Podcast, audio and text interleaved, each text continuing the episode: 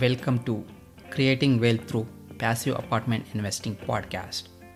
In this show, we will discuss about best and worst experiences about passive and active apartment investing. And I am your host, Ramakrishna.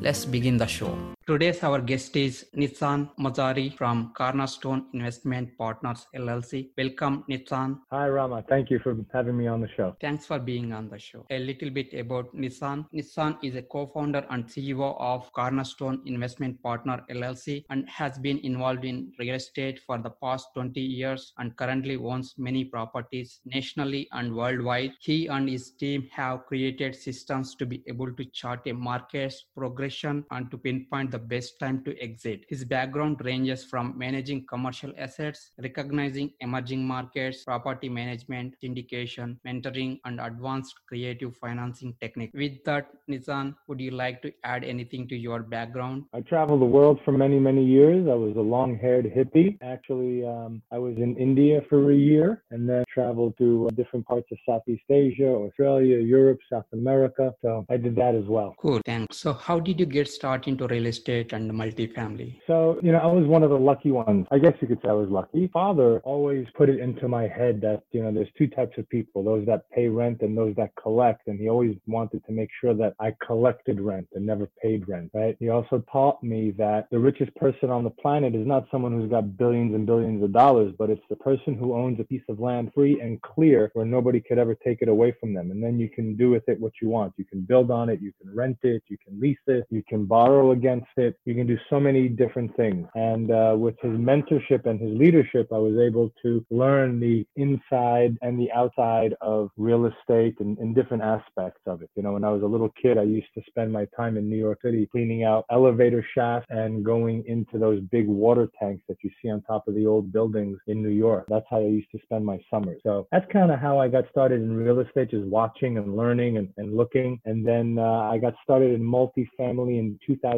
2010 uh, where um, I was looking for, for a way to create passive income because I myself am very lazy. As I said, I, I travel the world and I was a long haired hippie. So I didn't really want to go into corporate life again. I didn't want to get sucked into that kind of lifestyle. And I was looking for an answer. What could I do that, you know, doesn't need a lot of physical work from me? You know, um, I can create a nice team around myself, you know, delegate, have passive income. And I realized that, you know, people will always always need a place to live, always, in mm-hmm. good times and in bad times. So I went out and I started looking and searching for, you know, different ways to do it and whatnot. And I came across my mentor and I bought his home study program and I sat and I listened to his audio CDs day in and day out and I, I memorized everything. And, and then I went to buy my first fourplex and I did everything wrong. And then I went and I flipped a 26 unit and netted about $60,000 and then got involved with a class A multifamily for about 140 units and, and just kind of learned by making mistakes, as we say, right? Right. So that's kind of how I got started in multifamily. So you're lucky ones. You got mentor at early stages, early of your career, right? Right. And now I offer mentoring for people who want to get involved. And, and, you know, a lot of the coaching programs and mentoring programs out there, you know, a lot of them are, you know, you go to these uh, three day event and you're sitting in a room with hundreds of people and they bring out this fire hose formation for three days. And then you go home Sunday and you're expected to be successful. So I created a program where I actually hold people's hands and take them step by step through the entire process. And there's homework and there's, you know, real life action that needs to be happening. And then we get together after that and we, uh, we talk about it in a live group setting. So it's very class like oriented and uh, you can get to go through it as quickly or as slow as you want, and you can go back anytime you want from the comfort of your own home. You don't have to go to some hotel or whatnot. So yes, you know, I got myself a mentor and, and thank God, you know, I did whatever it took to, to become successful. I built a great team around me and um, yeah, it's been awesome. So any challenges you faced during early stages of multi-family journey and how did you overcome them? So, you know, one of the, some of the biggest challenges were experience, track record, knowledge, right? Money, right? Cause, you know, we always think that in real estate, you need to have, you know, you need when you buy real estate, you buy with your own money, Right. right? Because usually the only piece of real estate that people buy in their life is their home. So they know that they have to come up with money for the down, and then they go to a bank and they get a loan from the bank, and and that's kind of the traditional way of doing things, right? So when you start looking at multifamily, you go, my God, how do I go out there and buy a hundred unit apartment complex, a 50 unit complex, even a 10 unit apartment complex that could cost a million dollars? How do I do that? I don't have that kind of money in the bank saved up. So how do I do that? Right. So those are a lot of the challenges that I would say a lot of people, if not everybody, has when they get started in multifamily acquisitions and apartments or even in real estate. So I learned quickly that, you know, the rich do things differently. The rich and the wealthy do things differently. They, they leverage everything, right? Right. They borrow as much money they can from the bank. Then they get investors. They leverage other people's money. They leverage other people's knowledge, experience, you know, track record, right? Look at all these huge developers. The guy who owns the, com- the, the company, he's not the one that's hammering in the nails and putting in the windows. He's not the one that's paying for all of this. He gets his investors. He gets banks. He gets people to give him money. And then he hires people, right? He gets other people's knowledge and skill set. So this is what I learned early on, uh, you know, not early on, but, you know, fairly early, but it took me a long time to be able to raise capital. But that's been uh, one of the obstacles, right? Getting people to invest in you, especially when you're beginning and you don't have a track record and you don't have experience and you don't have knowledge. Like, how do you do that, right? So you got to build a team around you that can help you achieve massive success, right? People that have experience, that have knowledge, that you can, you know, acquire that knowledge and that the track record and skill set by proximity, by being close, by having them on your team, right? You know, Denzel Washington says it best. You hang around with five doctors, you'll become the sixth doctor. You hang around five entrepreneurs and CEOs and successful business people, you'll become the sixth. You hang out with dumbasses, well, guess what? You'll become the sixth dumbass as well. So it's all about the team that you build around you. So right. So how many assets or units your company currently controls? So Cornerstone right now, you know, it, we go through a lot of cycles with our properties, right? Right. The whole game, right? The whole game is not to really. There, there's several different ways of looking at it, right? So we have our company Cornerstone that buys and sells and buys and sells and buys and sells, and then we have our other company that's kind of like a holding company of properties that we buy and hold, right, forever. Right. So we have a lot of properties that we've that we're holding on to forever. In my portfolio, I'm own, partners in uh, two office buildings in Manhattan that will never sell. And uh, right now, currently, apartments, uh, we have about, I'd say about 500 units right now. We have 50 units that closing at the end of this month, and then we have another 64 in the end of September. And we're we're constantly rolling. We have a couple of properties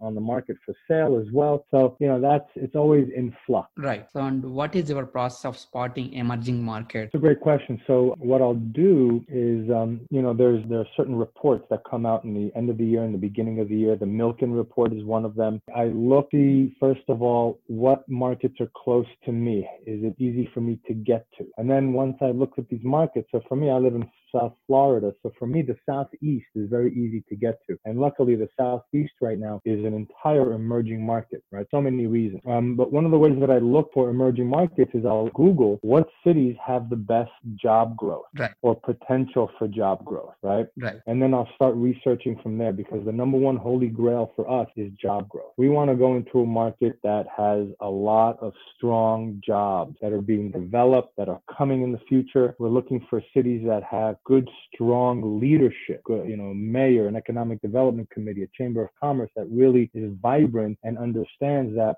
jobs is what fuels the economy of a market, of a city, of a state, right? So we look for that. Um, a lot of times I'll also check U-Haul one-way destinations. Where are people going? What's the number one or two top five places where people are going one way? And I'll start researching those areas. So there's many different ways of researching and looking at your markets. You know, first, like I said, I want to make sure that it's easy for me to get to. I don't want to get on two flights and then have to drive another four hours. That's just a big pain in my, you know, just a big pain. So you want to make it easy for yourself, right? The name of the game. The name of the game is making life easy, not more difficult. So right, yeah. So and what type of properties your company invests and what size? Well, if it's like, you know, like I said, very close to me, we're in um, the southeast, I'm willing to go as low as 50 units. 150 units, that's kind of the sweet spot.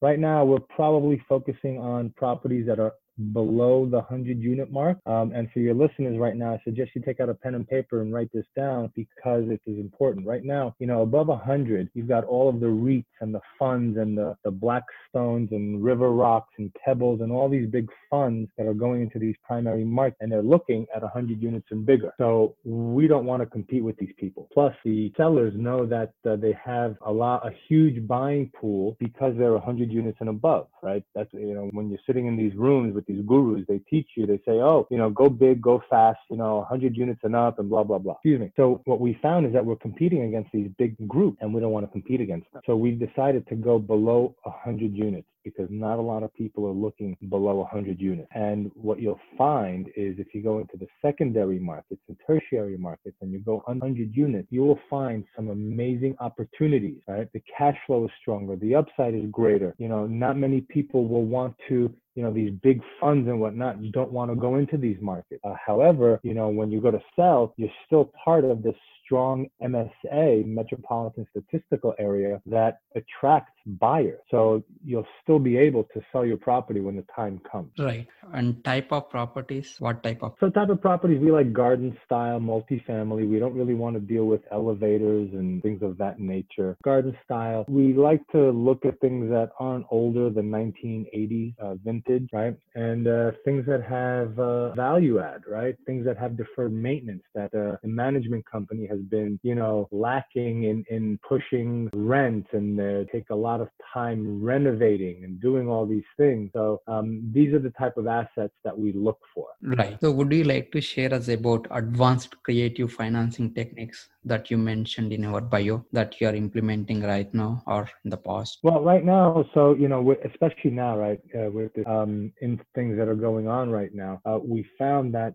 the lenders, right? Fannie, Freddie, um, anybody who's lending on uh, on multifamily right now, they want us to come up with these extra COVID escrows, right? Right. 12 to 18 months of principal and interest, and then sometimes they even want an extra six months of real estate insurance. So these numbers, you know, when you have to raise these numbers, they can skew your returns to your investors, right? They can, you know, that they lower the returns because you have to raise more money. But now this money is sitting in an escrow account and it's not earning anything. Right. It's actually costing you money. Right. So a lot what we're doing now is we're going and we're telling uh, sellers, we're saying, listen, you know, we can actually pay you a little bit, you know, maybe come in at close to your asking price, maybe even at your asking price. However, we'll need you to do seller financing for us, right? We'll seller finance. You come, you seller finance it, right? With balloon payment. Um, we'll put it in escrow every month and then, you know, so forth. Or if they don't want to sell it to us, we'll do a master lease option, right? Right. So we'll, we'll put a master lease together where we run the property, but we're leasing it from them, right? So it's not a mortgage payment because a lot of times sellers will say, yeah, but what if you don't pay? I'm to have to start foreclosing and blah, blah, blah. And I have a mortgage and so is. So we say, let's put it under a master lease. So like this, if we don't pay, you just have to evict us, not a foreclosure. And the lease payments will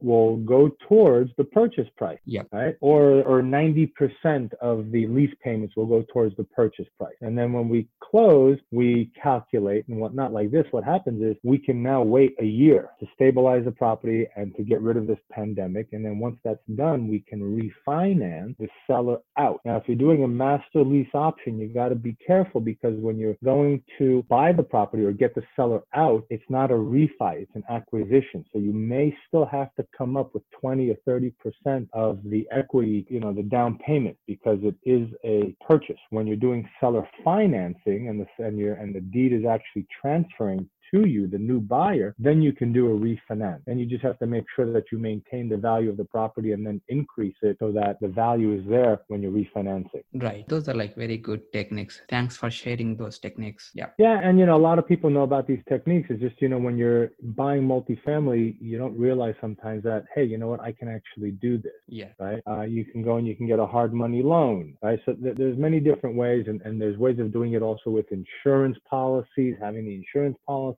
fund. You need to have a good insurance broker that understands real estate and what you're doing so that you can, you know, get your insurance policies involved in this as well. Right. And would you share about systems you are using to track market progression Well, the systems that we have right now, the market progression. So we keep a very close eye on the economic development committee of the city. And what we'll do is, is once a month, we'll give them a call and we'll talk. We'll see what's going on, how many new jobs are coming in, where's the path of progress. So we have a chart, we have a list of all the markets that we want to be in, right, that we're looking at. And first thing we do is we call the Economic Development Committee and figure out what's the plan and so forth, right? So we find a city, we'll call the city office, the city hall, we'll ask them for the city master plan. We'll get that. We'll look where the path of progress is, where they're building, where they want to build, how long it's going to take. And then we call the Economic Development Committee and we ask them what type of jobs? White collar blue collar gray collar pink collar purple collar whatever. Wh- who's coming into the market? Right. right? What kind of jobs are coming in right? And then we figure out okay what's the best asset to buy in this market right? And then we'll do that. Then what i'll do is i'll set up google alert for the markets that i'm in. And anytime something happens in that market we get a ding right? I get an email right? Hey, Google search, you know, something happened in this market and it gives me the whole, you know, news of what's going on. And a lot of times there's a lot of information on, on real estate and jobs and, and who's coming and Walmart just broke ground on a 100 million acre, you know, or a million acre lot, and uh, they're building a super Walmart, you know, 20 miles or, or five miles from this property or from this area or blah, blah, blah, blah. So we're like, oh, wow, check this out, right? Right. So that kind of also helps you stay focused and you know immediately about what's going on. So that's a very good thing to do as well, is create your Google alert. Great. So and how did you decide the exit plan? How do we decide, how do we come up with our exit strategy? Yes. So, you know, we look at the purchase, at the cap rate that we're buying, that we're going in. And okay, so let, let, let me restart. So let's take now, for example, okay, in this, in, in the environment that we're in with the pandemic and, and, you know, the, uh, the crisis and, and people out of work and so forth. So what now when we're buying a property, we're saying, okay, what happens if this pandemic goes for another six months, another year and so forth. So in these times, we're looking to extend and our hold period. Okay, usually you see now also we have to know where our city and our property that we're going to buy is the market cycle. If we're in the buyer's market and we're at the bottom of the cycle, then we're probably going to hold it for maybe maximum three years because once that city is going to start heating up, people are going to come and they're going to, you know, the value of our property is going to increase drastically, and we don't want to hold it to a point where now we're in a seller's market and then we may hit the top of the, the market and then it'll plummet again. Yep. So when we're in this buyer's market, we're buying and then we're going to hold it for about three years. Now in a seller's market with a pandemic, in the situation where we're in now, we want to hold it for a little bit longer. So our hold period is between five to seven years. And not only that, but now the term of our mortgage is also longer. We're not doing seven year terms or 10 year terms. We're doing 12 year terms because we don't want to be in a situation where, oh, wow, you know, pandemic is taking longer. Now the markets are, are suffering even more. And here we are, we're coming up to our, the end of the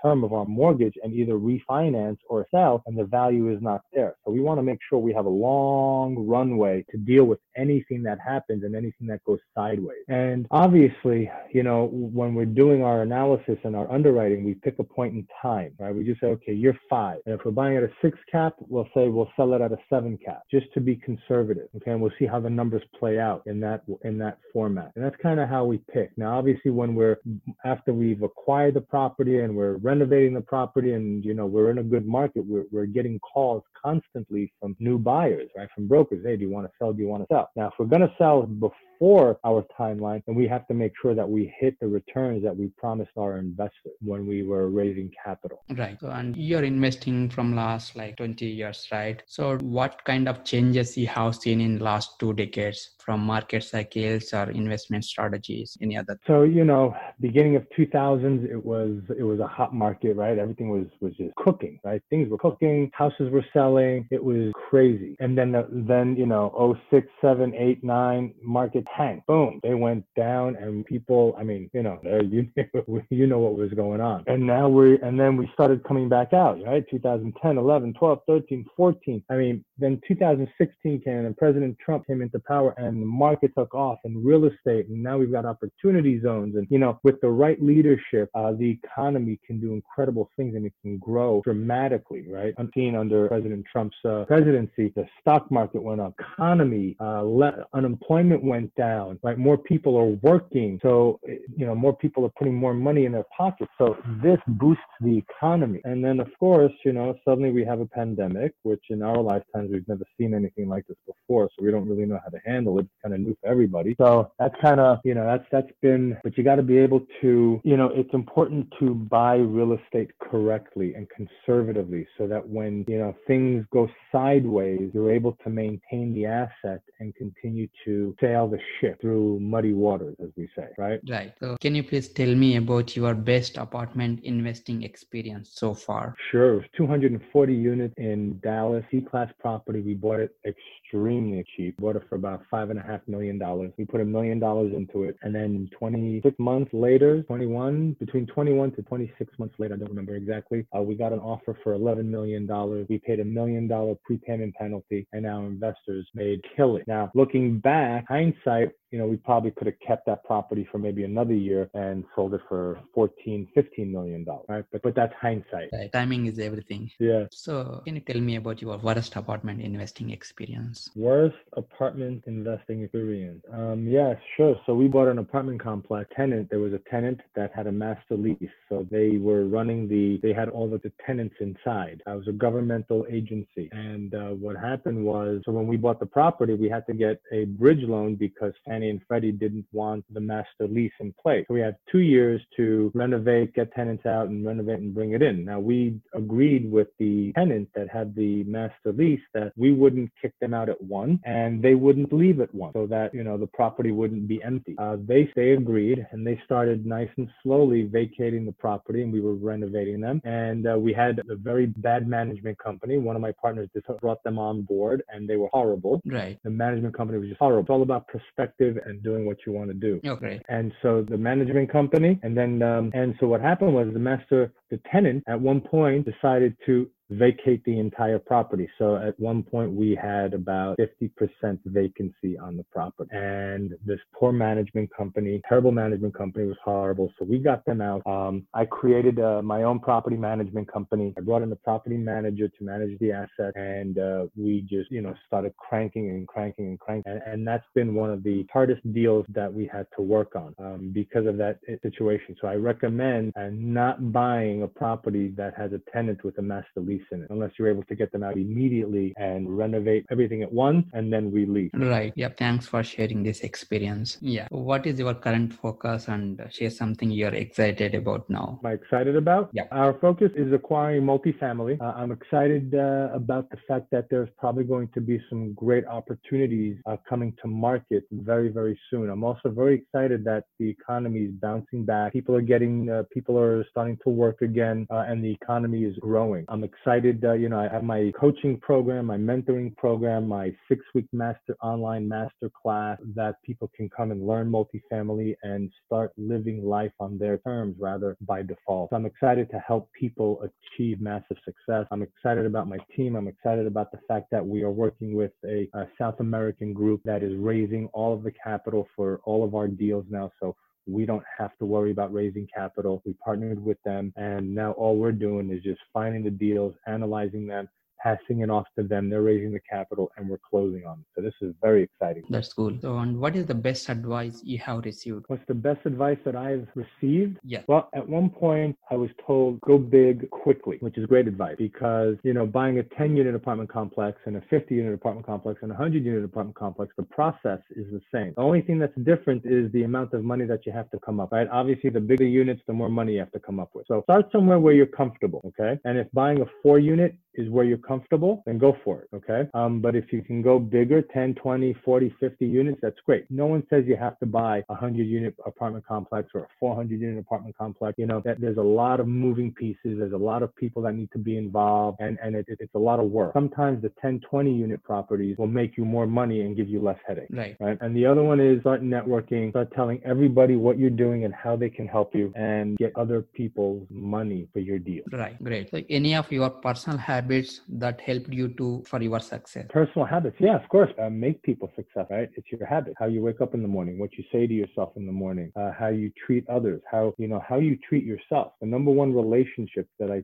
teach, right? This is a relationship business. Everything's about relationships. But the most important relationship that you must have, and it has to be an amazing relationship, is the relationship you have with yourself. What you say to yourself, how you treat yourself, how you talk to yourself, you know, how you manifest things in your life, right? What what thought do I keep having? Um, these habits are are the path to success or failure depending on what kind of thoughts and, and you know, thought patterns and habits that you have. The ability to sit and to manifest what I want into existence. This habit has been incredible for me. Right? So all these little habits um, that you do, you gotta understand that successful people do things differently than unsuccessful people, and it's about the habit. Right. So any one book that impacted your life and what way? Oh, tons of books. Constantly reading, but of course, Think and Grow Rich by Napoleon Hill, and then I think it's by um, Elie Wiesel. I forget. I forget. It's called uh, Siddhartha by Hermann Hesse. Okay. This book sent me on my six-year journey around the world. Great. And what way you're giving back to community? What do I give back? I belong to Ro- the downtown Boca Raton Rotary Club. I joined the Rotary Club, and this is a huge philanthropic group where uh, it's not a networking group; it's a service above self. Um, my group, we uh, organize food every weekend, and we give it to um, underprivileged kids who don't have food at home during the weekend. They get food at school, but during the weekend they don't have any food. So we right now serve about 200 families in our community that every week we package food on Friday and we give to them. That these kids have food for the weekend. We raise money for different funds. We, I mean, Rotary International is is is just that. It's a it's a motto of service above self. So we serve our community, uh, the immediate community and the global community as well. That's what I do for giving back. And I highly recommend everybody go and hit up your local Rotary Club. Great. So how can we connect with you? Sure. You can uh, find me on www.investwithcip.com. The name of my company is Cornerstone Investment Partners. My email is nizan at investwithcip.com. And if you want to check out uh, my coaching and mentoring, and if you want me to speak at any of your events and teach, uh, you can check me out at www.traveling-investor.com. And my phone number is 561-212-7247. Thank you, Nizan. Thank you, Ram. Appreciate it. Yeah, I really enjoyed the conversation. Thank you. Thank you very much. My pleasure. Thank you for listening. Creating Wealth Through Passive Apartment Investing Podcast. I hope you learned something from the show. See you in the next episode. Thank you. Any information provided from these shows are educational purpose only. As always, please consult with your own CPA, legal and financial advisor before investing.